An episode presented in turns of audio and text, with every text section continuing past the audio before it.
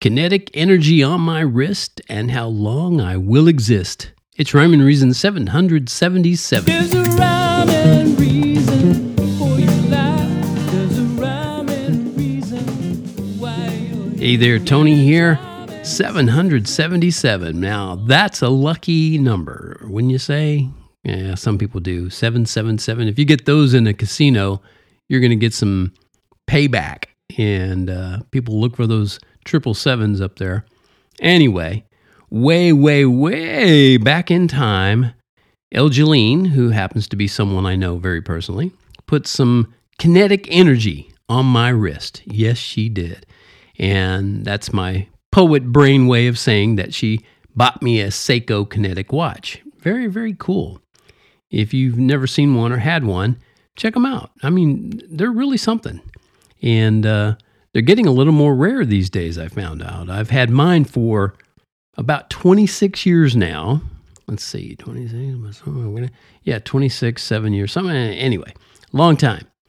Now, a kinetic watch, uh, in this case, Seiko uh, found a way to store kinetic energy in a tiny capacitor. That's that's a uh, that's a kinetic watch.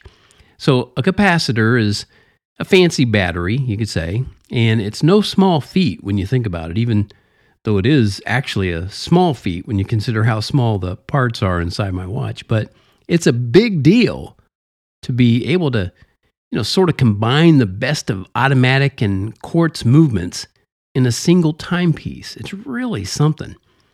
Seiko was able to do that by charging a capacitor instead of adding tension to a spring. And even as I talk about this and, and say this out loud, it just sounds so cool. And it is cool. I've watched it in action. So the Seiko Kinetic watch has an oscillating weight that converts the motion, you know, of, of my arm or wrist as I move into electricity. The motion as I move, that makes sense. Anyway, and it stores that electricity in that capacitor, and that powers the quartz movement. Now, a very cool feature that I like, I don't know if it's on, I, I don't think it's on all kinetic watches, but it is on mine. It's the back of the watch is clear glass. So I can watch those tiny little parts move around inside. And according to some stats that I saw, the watch's motor spins at somewhere between 10,000 and 100,000 RPM. And again, it's like how do they how do they measure that? Uh, who who gets to count, you know? Eh, anyway, you don't even feel that, you know? There's all this stuff going on, all this action going on, and you don't feel that when you wear it. And it, it's so cool to think that there's this precise little machine strapped on my arm with an internal electrical generator working round the clock, no pun intended. And that little generator is powered up and charged just by me moving around. It's so cool.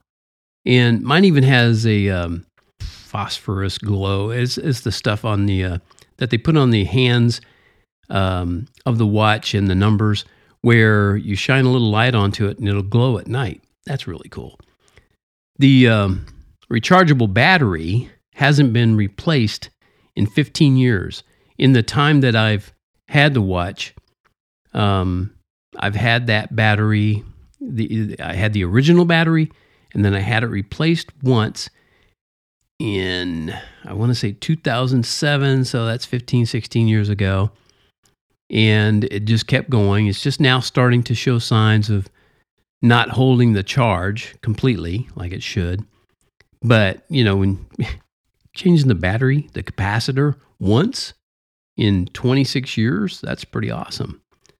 Seiko came up with the kinetic watch because sustainability issues became a thing. I put air quotes around a thing back in the 1980s. You know, oh, we're not going to be able to sustain our resources and wah, wah, wah. anyway that's when so many lithium batteries were being used and then disposed of in you know those typical quartz watches and uh huh there's a little side note i just thought of electric cars have much bigger batteries than my watch does.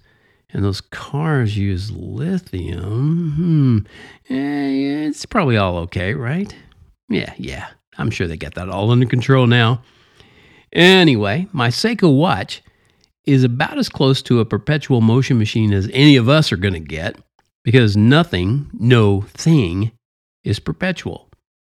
Thank God he is, and thank God he's going to wind up anybody and everybody who chooses to live in heaven with him. And we'll be just like kinetic capacitors kept charged by the motion of his love. How do you like that? How do you like them apples, huh?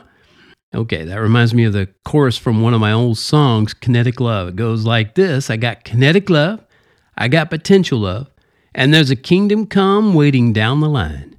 I got a lavish love, and I got a simple love. And I got to share this love because it ain't just mine.